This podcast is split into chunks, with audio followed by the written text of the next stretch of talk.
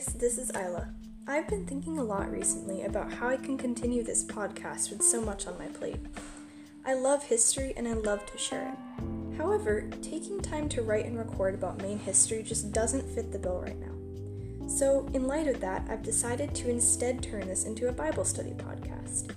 You guys will be able to join me as I dive into God's holy word. Please don't mind the little children and dog noises in the background. I hope you'll see it as more personal that way. Thanks for your patience, and see you in episode 1 of Genesis.